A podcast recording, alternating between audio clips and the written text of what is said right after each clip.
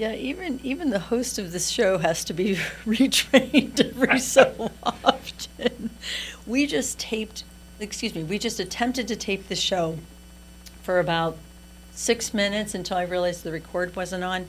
So, um, thank you for watching and and uh, listening to the Human Resource. My name is Pandy, and we are in the ICRC TV station here in Cincinnati. I've got Doug Goodwin, co-founder of the Center for Great Workplace Performance, with me today, and. I'm so excited about this. I, I think I was so excited I forgot to push record is the, the main problem here because it, I met Doug here a while ago and what he shared with me in regards to their new program and what they're now able to offer employers in regards to training just swept me away. I have beat you guys up on how important it is to train your supervisors, your leadership team, your managers, your team leads, right? And now I found a solution. I found a, an organization that has absolutely refined this technique and this process.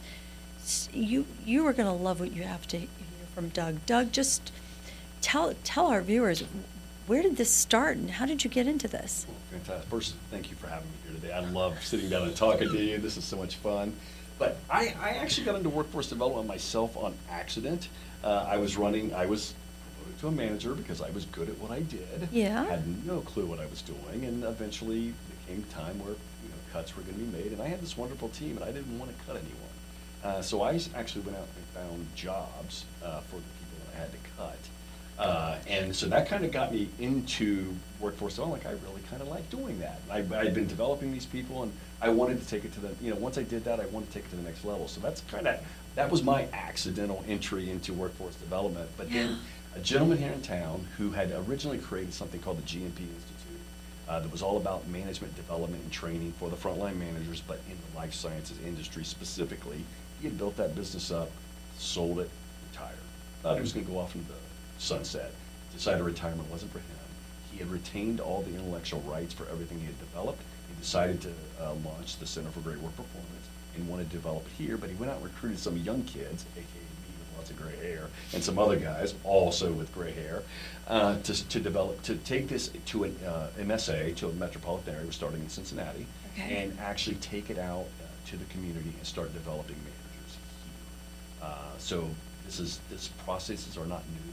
We did not make this up. We didn't invent ourselves. This comes from decades of authors, decades of research from the U.S. Army, from the U.S. government with the Baldrige criteria for performance, uh, Deming, uh, uh, John Wooden, uh, all of these great uh, leaders in the past, present, and going forward. We add, we, we, we bring, the- we bring in new contributions, and we have a process. And it's not a one pro- size fits all. It's not a workshop that you show up and check box off. It's a process you go through. It, you know, everyone says that. Mm-hmm. But break it down a little bit Sure. further. It, what, one of the things that impressed me so much, start here. One of the things that really, really impressed me was that you actually go out and learn the, the culture and the processes that exist today in the company.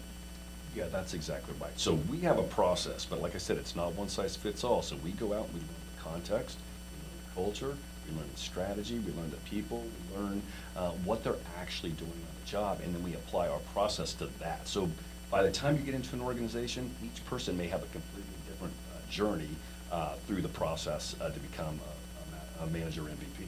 Uh, and different companies certainly have a different uh, you know, process. They, it- it's, it's unique and customized to each and every one. You just said manager MVP. What is that? That's the name of the process. So it's masterful, valuable professional is the MVP. It's not most valuable player. Uh, okay. So we have a name for it. It's a brand, uh, so that people can go through that. And at the end of that, they get a certification that says, "I am an MVP." And then when they go out to the community and they talk to other managers that are also MVPs, they have a common language uh, about management and about developing people, about running process and projects. And credentials are sh- hard to get when you're talking about a supervisor, your manager, or team lead. I, and, you know, unless it's specific to their industry, we really don't offer a lot in terms of credentials Right. to, to that kind of expertise? Yeah, there's really not enough. I mean, we, you know, it's, we all have to have something to work for, and let's be honest, credentialing is the way we're heading in an economy more than heading off to get an MBA or a five-year, you know, spending four or five years at university. Yeah. Credentials and, and skills, because things are changing so fast now, we just have to keep moving. Yeah. Uh, and so that's kind of the beauty of manager MVP. It's a process that, that evolves uh, with the person and with the organization. Oh, this is exciting. Talk to me about how uh, an employer would choose somebody to, to be in this program.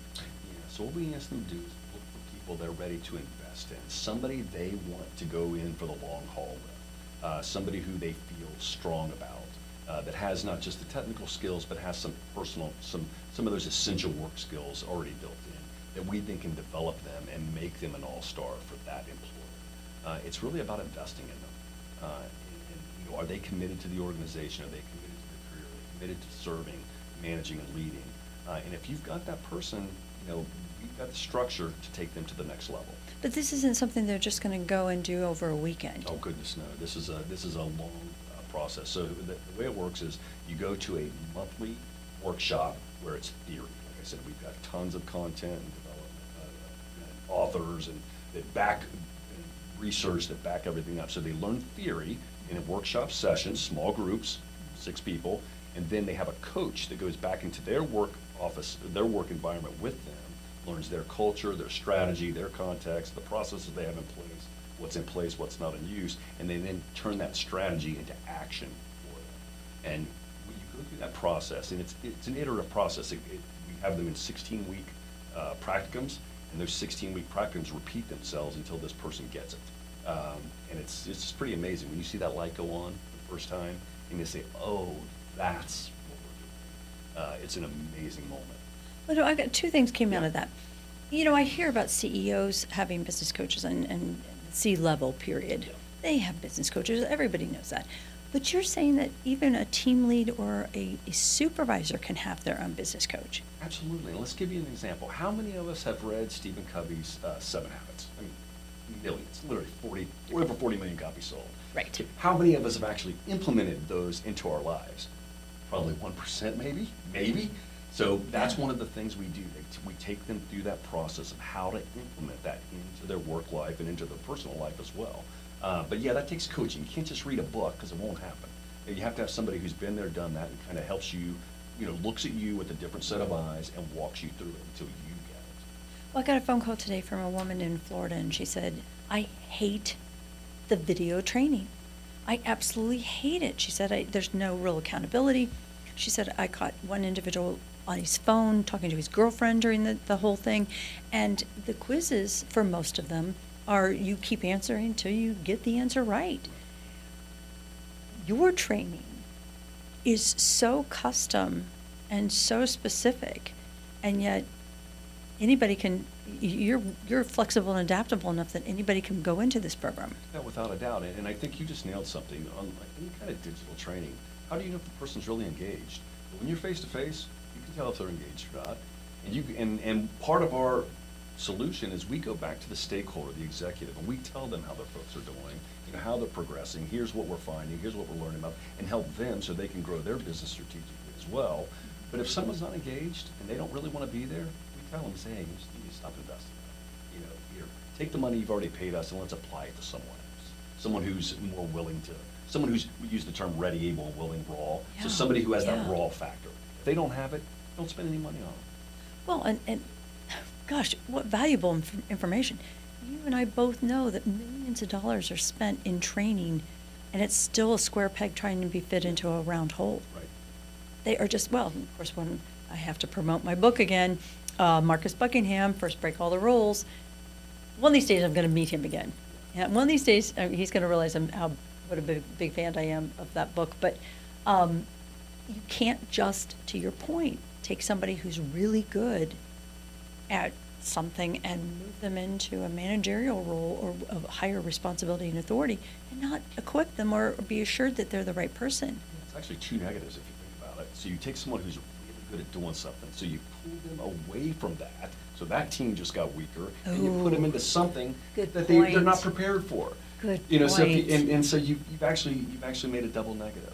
You know, so you, if you're gonna move them, they deserve it, they've earned it, you're ready, you're invest, you know, invest in them, develop them, help them, give them the resources so they can be great and they can develop the next superstar where they, you know, just like they were.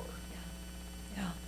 Um, where's, where's the territory? Who, what companies are you looking for? Yeah, so right now, we're, we're an MS, uh, MSA-based uh, organization, so we're focused on the greater Cincinnati area right now, and then we started a footprint in Columbus, Ohio as well. But, and so we we built the system here in Cincy, and then we'll apply it elsewhere. So right now, we're working with some construction companies, working with some advanced manufacturing organizations, and even a tremendous little restaurant chain uh, that has just been the most fun. You would have never thought you'd have that much fun working in a restaurant, but it's there. Uh, And also a major metropolitan police uh, force, uh, which I probably just told you which one that was. Well, the important thing though is you're, you're getting, you're, you're watching the results and you're experiencing it with them, which is something that most, again, most companies can't say that they actually had somebody who did something specific for them. How do they learn more about Uh, I the would go to center? cgwp.org and then reach out to us and have, start the conversation. And again, viewers, listeners, if you want more information and you can't get a hold of Doug, just reach out to the show or send me an email and I will get you connected. But I'm telling you right now, he's coming back. I'm going to have him on for a few more shows because there's so much more that you need to learn about this program. As leaders, you need to be identifying the right people and not being afraid to pull the wrong ones out. But that's a solution that you would hear here on the Human Resource. Take care.